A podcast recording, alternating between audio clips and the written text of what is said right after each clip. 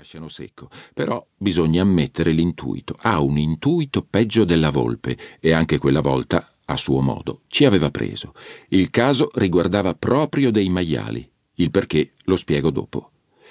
Ero entrato in redazione alle 8, 5 minuti e 57 secondi. Lo posso dire con certezza perché proprio all'ingresso c'è un orologio grosso così. Mi piace la faccenda dell'orologio, mi sembra una cosa molto all'americana, che ci dà un po' di lustro con quelli che vengono da fuori e non si aspettano la sferzata di caratteri rossi brillanti a cristalli liquidi. Il cronometro l'ha posizionato nell'ingresso l'editore. Lui sta seduto dietro una scrivania di legno bella spessa, piazzata proprio di fronte all'entrata. Mi sono sempre chiesto se quella scrivania così massiccia l'abbia rubata in qualche rifugio antiatomico o l'abbia invece comprata in un fallimento di casse da morto.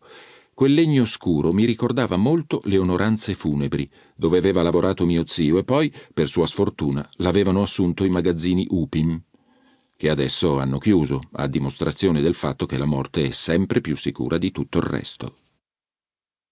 Tornando all'orologio, quando entriamo, se siamo in ritardo, l'editore ci guarda di traverso, ci lancia degli sguardi lunghi e incalliti che sembra gli abbiano rubato il pane da davanti.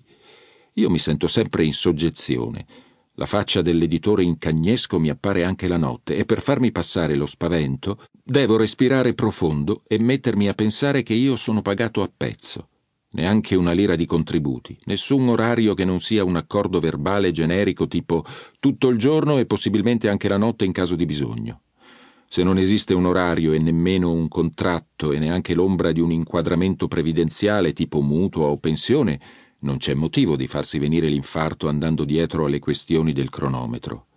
Eppure, anche sapendo tutte queste cose, quando mi ritrovo la sua faccia a meno di un metro, mi prende sempre un magone che non ti dico. Quella mattina del fatto di sangue, per fortuna l'editore in redazione non si era visto. Era andato nell'ufficio dei pubblicitari che sta dietro l'isolato.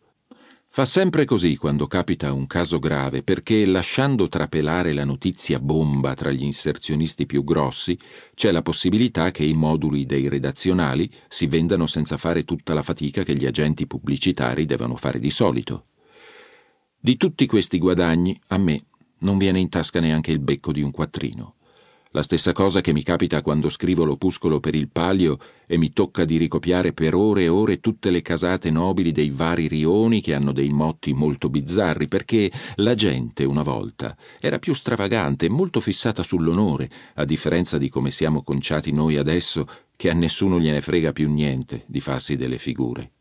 L'opuscolo del palio lo sapevo quasi a memoria perché ogni anno copiavo gli stessi motti, ma in un'impaginazione diversa. Nella copertina dell'ultimo giornaletto mi ero sbizzarrito con gli asinari, una casata antica che prestava dei soldi tipo banca e aveva fatto persino le crociate. D'azzurro alla torre d'oro, la porta ferrata d'argento, bordatura composta d'argento e di rosso, cimiero, asino nascente, alato d'oro, motto, tutto al fin vola. Certo che ricopiare tutti quei nomi sotto gli stemmi è un lavoro noioso, ma sempre più simpatico che occuparsi della nera. Con quella c'è il rischio persino di rimetterci perché bisogna correre mille volte in questura per avere gli aggiornamenti e alla fine il pezzo lo firma il capo in persona per farsi bello con il direttore. Il direttore è un'altra figura che mi fa venire sempre un tuffo al cuore. Non lo senti arrivare perché è silenzioso come un gatto, un gatto tracagnotto ma distinto, con la cravatta di maglia anche a ferragosto. Mi ricorda una specie di entità grigia, tipo quelle che in ufficio hanno un grosso telefono e basta che schiaccino un bottone per far saltare in aria i tizi seduti all'altro capo del filo. È l'unico capace di far alzare dalla sedia il mio capo che è difficile da schiodare perfino con le bombe. La mattina del fattaccio mi ero proprio ritrovato il direttore in piedi, in fondo al corridoio della redazione che è una specie di alloggio al pian terreno, con un bagno più grande e uno striminzito. In quello striminzito si rintana Gesualdo Gasparin, detto Gesù, il fotografo. Lo usa per sviluppare i rullini con l'acido, che un giorno o l'altro ci lasciamo tutti le penne perché non ci sono finestre né arieggiamento dall'esterno. Appena il direttore mi aveva sentito, era saltato subito fuori dal suo ufficio come se l'avesse spinto una molla. Gianni, mi aveva detto con quella intonazione marziale